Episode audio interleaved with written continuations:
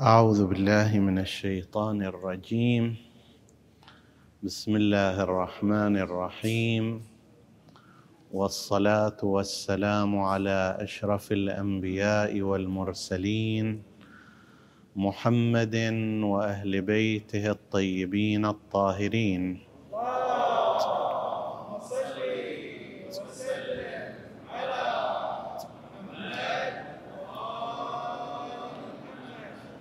السلام عليكم أيها الإخوة المؤمنون أيتها الأخوات المؤمنات ورحمة الله وبركاته. في وصية الإمام موسى بن جعفر الكاظم عليه السلام لهشام بن الحكم ورد هذه الفقرة يا هشام ما بعث الله أنبياءه ورسله إلى عباده إلا ليعقلوا عن الله. يعقلوا عن الله يعني يعرفوا عن الله. يعرف الله سبحانه وتعالى المفروض لكن حيث أن معرفة الله معرفة تامة غير متيسرة للإنسان أكبر من حجمه أكبر من عقله مستعصيه على هذا العقل. الآن إحنا نجد مثال مالها هو في جوارحنا. أذنك تستطيع أن تلتقط الذبذبات بين مستوى ومستوى آخر. ما تقدر لا أقل من ذلك ولا ما فوق ذلك. مثلا الحشرات عندما تتحرك على الأرض والكائنات الدقيقة كلها إليها حركة وكل حركة لها صوت. هاي النملة لما تتحرك على الأرض طيب لها صوت. شاهد على ذلك جيب ميكروفون وخلي بجنبها. لاقط حساس جدا. سوف تجد هذا الأمر. حشرات على الزهرة. لما تجيب لاقط حساس تشوف أزيز يعني كأنما صوت نعم صوت صوت يخرج. بينما شيل هذا اللاقط الدقيق والحساس والمكبر أنت ما تسمع. هذا فضلا عن سائر المخلوقات. ليش؟ الله سبحانه وتعالى جعل هذه الأذن تلتقط بمقدار معين لأنه لو كانت تلتقط أكثر من ذلك الدماغ يتفجر. لو فرضنا أن إنسان يستطيع التقاط كل صوت لا يقدر ينام لا يقدر يسمع لا يقدر يحكي لا يقدر يستوعب لا يقدر يتناقش. خلاص بعد هذا من وسائل التعذيب اللي تستخدم هي تسليط الأصوات على أذن الإنسان. فإذا كان هذا الشكل يسمع كل شيء يعني أنت الآن قاعد هنا وتسمع الذبذبات والموجات الصوتية وحركات الحشرات وما شابه ذلك. ما تقدر تستقر. كذلك أيضا في المقدار الأعلى حركات الأجرام السماوية دوران الأرض هذه كلها إليها أصوات. طيب. ولذلك لما تروح إلى الأماكن اللي فيها أجهزة تشوف أصوات عظيمة جدا. الانفجارات اللي تصير في الفضاء شيء عظيم وهائل. بس أنت رتبت أذنك على أن لا تلتقط. أزيد أقل من كذا ديسيبل كما يقولون ولا أكثر من هذا المقدار من الموجات الصوتية. طيب عينك أيضا نفس الشيء. عينك لها مساحة تقدر تشوف منها بس بعد عشرة كيلومتر ما تشوف. طيب. مثل ما جوارحك هذه كذلك هو عقلك له طاقة وقدرة استيعابية ومعرفية. قضية معرفة الله سبحانه وتعالى بتمامها وكمالها أعظم من طاقتك العقلية. جعل لك بمقدار تتعرف إليه. حتى إذا تلاحظ هذا التعبير موجود في الروايات. ان أن الله تعرف إلى خلقه فعرفوه أو فتعرفوا عليه. بالمقدار اللي يلقي الحجه عليك يوم القيامة أنه عندك عقل يهديك إلى ربك وأن هذا الرب له هذه الصفات وعليك تجاهه هذه المسؤولية هذا موجود عند البشر. لكن أكثر من ذلك أن إنسانا يعرف الله بتمامه وكماله وحق معرفته. لا هذا طريق مسدود. لذلك نشوف في بعض التعابير إذا جاءت كدقيقة ليعقلوا عن الله. ليعرفوا عن الله عز وجل. حتى إذا جت في بعض الأماكن ليعرفوا الله لازم نحملها على هذا بالدقة. ليعرفوا الله. ماكو أحد يقدر يعرف الله يعرف الله حق معرفته ويحيط به ولا يحيطون به علما. ما يمكن. هذا عقلك وعقلي مثل عينك وعيني وأذنك وأذني محدود. لا يمكن للمحدود أن يحيط بالله محدود. فليعقلوا إنما بعث الله أنبياءه ورسله إلى عباده. ليش؟ ليعقلوا عن الله. من هنا راح تجي فقرة حول العلاقة بين العقول وبين الرسول.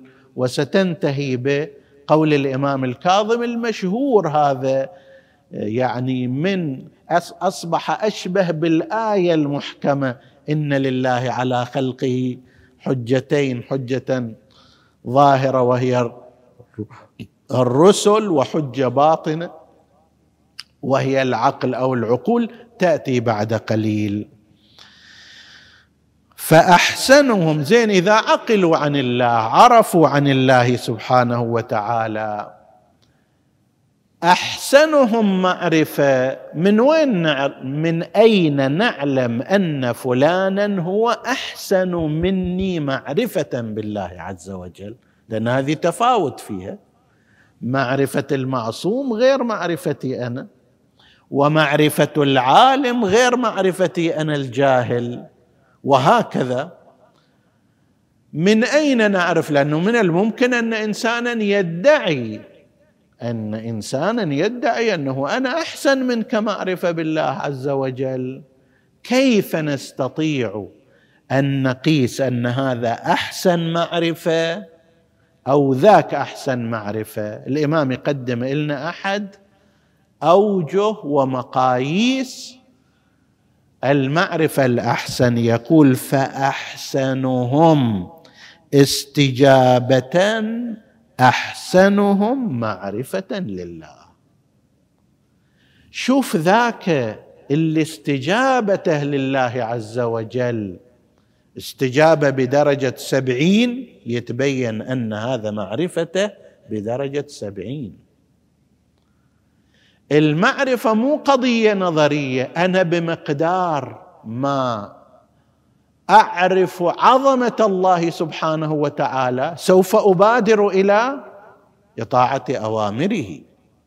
وبمقدار ما أعرف عن مصداقية مواعيد الله عز وجل سوف أبادر إلى العمل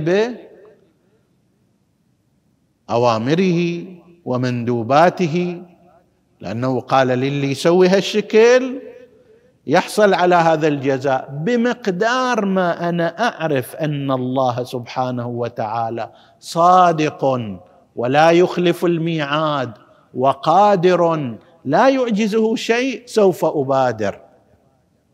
بمقدار ما تكون معرفتي قليلة سوف تكون استجابتي قليلة. طبعا هناك أيضا عامل آخر وهو عامل ضغط الشهوات والأهواء لكن ذاك أيضا نفسه ذاك نفسه هو راجع في قسم منه إلى معرفة الله. وأما من خاف مقام ربه ونهى النفس عن الهوى. يخاف مقام ربه لأنه يعرف عظمة الله وشدة عقوبته. فهو راجع إلى المعرفة فينهى نفسه عن هواها.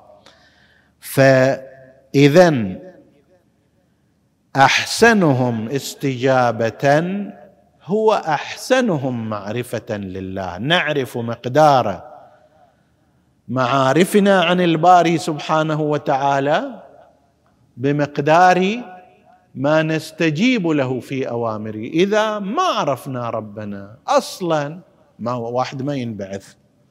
إذا ما عرفناه بالدرجة العالية لا ننبعث انبعاثا عاليا. وأعلمهم بأمر الله أحسنهم عقلا وأعقلهم أرفعهم درجة في الدنيا والآخرة. هذا هذه الفقرة تحل إلينا مسألة ذكرها العلماء وأشاروا إليها. يقول لك مثلا إحنا نلاحظ أن بعض الأعمال قسم منها مقدماتها متفقة ونتائجها مختلفة. على سبيل المثال يأتينا رواية أنه من صلى في جماعة مثلا كان له بكل ركعة 24 ركعة عشر ركعات ثلاثين ركعة مئة ركعة. شو السبب؟ هل هناك تناقض؟ بعض الناس بسرعة يجي يقول لك كيف هذه الأحاديث مختلفة ومتباينة؟ هذه تقول عشرة هذه تقول أربعة وعشرين هذه تقول ثلاثين. كيف هذا؟ إذا فرضنا لا يوجد اختلاف من حيث المكان كأن يكون مثلا هذا في مسجد وذاك في غير مسجد أو في ما بين المساجد أنفسها كان يكون هذا في الكعبة وذاك في المسجد الحرام والثالث في مسجد عادي. وفرضنا أيضا أنه الإمام واحد لأنه أحيانا قد يكون لجهة الإمام. وفرضنا أيضا أن النية لأن كل هذه مؤثرات هذا أكثر اخلاصا وذاك أقل اخلاصا. طيب لنفترض هي متساوية من كل الجهات. أحد المقاييس يقولون في قضية العقل العلم بالله عز وجل والعقل عن الله عز وجل. لو فرضنا أنت في هذا المسجد وراء إمام معين بنفس الدرجة من الإخلاص طيب صليت لكن اللي بجنبك أكثر علما بالله منك هذا يجعل صلاته أكثر ثوابا منك. مع أنه في نفس المكان وراء نفس الإمام بنفس الدرجة من الإخلاص. فتيجي قضية المعرفة بالله والعقل عن الله عز وجل. وهذا باب كلش مفصل في موضوع الجزاءات والثوابات ويحل إشكال كبير في اختلاف الجزاءات المترتبة على نفس الأعمال. يا هشام ما من عبد إلا وملك آخذ بناصيته فلا يتواضع إلا رفعه الله ولا يتعاظم إلا وضعه الله. مر علينا في أيام سابقة ارتباط التواضع بالعقل وأن الإنسان لا يستطيع أن يرتقي بعقله وهو متكبر شامخ بأنفه وإنما عندما يتواضع للعلم يتواضع للعالم يتواضع في نفسه لا يرى نفسه هو ابن بجدتها وطلاع الثنايا. لا يرى أنه فلان شنو عنده وش بيقول يعني حتى أنا ما عندي؟ طيب لا يرى أن الآخرين أقل منا مهما بلغ من العلم.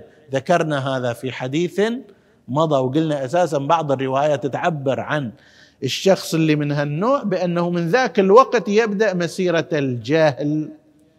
ما يزال المرء عالما ما دام متعلما فإذا رأى أنه قد علم فقد جهل. ما دام هو يكتسب ما دام هو يستقبل ما دام هو يأخذ هذا عالم. عالم مو متعلم عالم. ما دام متعلما فهو عالم. فإذا رأى أنه عالم يقول لا أنا شاء الله يعني ويش بي يقول لنا هذا؟ طيب كل شيء موجود في هالجيب هذا. فإذا شعر هذا من ذاك الوقت بدأت نقطة الجهل عنده. هنا نفس الكلام يعيده الإمام عليه السلام ويحذر من بطريق غير مباشر من خطورة الجهل المركب. أقول الجهل يقولون على قسمين. جهل بسيط عادي وجهل مركب. الجهل البسيط يعني أن إنسان يقول لك أنا فعلا في هذا الموضوع ما عندي ما عندي علم. في اللغة الكذائية ما درست وما تعلمت. في الهندسة ما عندي مطالعات. أعرف أنني أجهل هذا الموضوع ما عندي خبرة. هذا جهل بسيط. وهذا لا يخلو منه أحد من البشر باستثناء المعصومين. فإن أي إنسان في الدنيا وإن كان أعلم العلماء إلا أنه في بعض الجهات هو جاهل بسيط. مرجع الأعلى عنده في علوم الدين والمعارف الشرعية ما لا يشق معه غبار ولكن في موضوع آخر في ميكانيكا السيارات ما عنده معرفة. ويقول لك أنا ما عندي معرفة فيه. وهذا إذا تلاحظون مثلا العلماء لما يجي يقول لك يقول إذا كان كذلك ما يجي يقول المريض يضره الصوم فلا يصوم. لا. يقول لازم تراجع الطبيب. طبيب صاحب خبرة ومعرفة. إذا قال لك يضرك يجي هنا فلا يجوز له الصوم. أما أنا المرجع الأعلى أقول لك ال... أقول لك المرض هذا يضرك فلا يجوز لك الصوم. لا ما لي حق. لكن مع الأسف بالعكس أحيانا كثير يصير. طبيب يجي يقول لك لا تصوم حرام عليك تصوم. أنت ما لك حق تقول حرام. أنت كطبيب لا يحق لك أن تقول حرام ويجوز ولا يجوز. أنت حد اللي تقدر تقوله من الناحية الطبية هذا الصوم يضر بصحتك. بس بعدين تقدر تقول بناء على قول المرجع الفلاني يحرم عليك. إذا تريد تعطيه أنت هناك ناقل ولست امرا ولا يحق لك أن تفتي. أنت تقدر تقول هذا المرض يضرك. تيمم. من من من أعطاك الرخصة في أن تقول له هذا تيمم؟ أحيانا يسألون مثلا في المستشفى يقول لك مركبين هذا أو مخلين ذاك أو لزقة أو غير ذلك. الطبيب يقول لازم تتيمم. من يقول أن لك حق أن تقول لازم ومو لازم؟ هذا مو شغلك. شغلك أن تقول مثلا إذا رفعت هذا اللاصق يضر الجرح. هذا تخصصك وأنت به عالم. بعد هذا تجي إذا تريد تقول إذا أنت عالم كناقل تقول بناء على رأي مثلا الفقيه في مثل هذا المورد إما تتوضأ وضوء جبيري أو في بعض الحالات لازم تتيمم. مو أنا اللي أقول وإنما هو الفقيه. أنا أقول لك هذا لا تشيله للزاق يضرك. هذا الجرح لا يمسه الماء. يلتهب. هذا تخصصي. نعم. فاحيانا الإنسان يصير جاهل جهل بسيط. عادي هذا. ما في عيب أصلا. ليس عيبا أن يكون الإنسان في موارد كثيرة جاهلا جهلا بسيطا. لو سئلت عن موضوع أنت لا تعلمه لا تقول أنا يمكن هالشكل ولعله هالشكل وأحتمل هالشكل. واحد صريح يقول ما أدري. لا أعلم عن هذا الموضوع. وليس عيبا وليس نقصا. متخصصك هذا. طيب. بل أحيانا ادعاء العلم في هذا المورد هو العيب. فهذا جهل بسيط. أكو جهل مركب وهو أن يجهل الإنسان فعلا ويجهل أنه جاهل. هو ما يعرف هذا الحكم الشرعي ولا يعرف أنه لا يعرف. إذا واحد يقول لك أنا هذا حكم شرعي متخصصي ما اعرفه هذا جهل بسيط. إذا يقول الإنسان ما ما أعرف هذه مفخرة. حتى وصف في بعض الأحاديث أنه نصف العلم نصف العلم قول لا أدري. زين؟ فإذا جهل الإنسان يقول أنا ما أعرف هذا ما عندي فكرة فيه مو تخصصي اسأل المتخصص.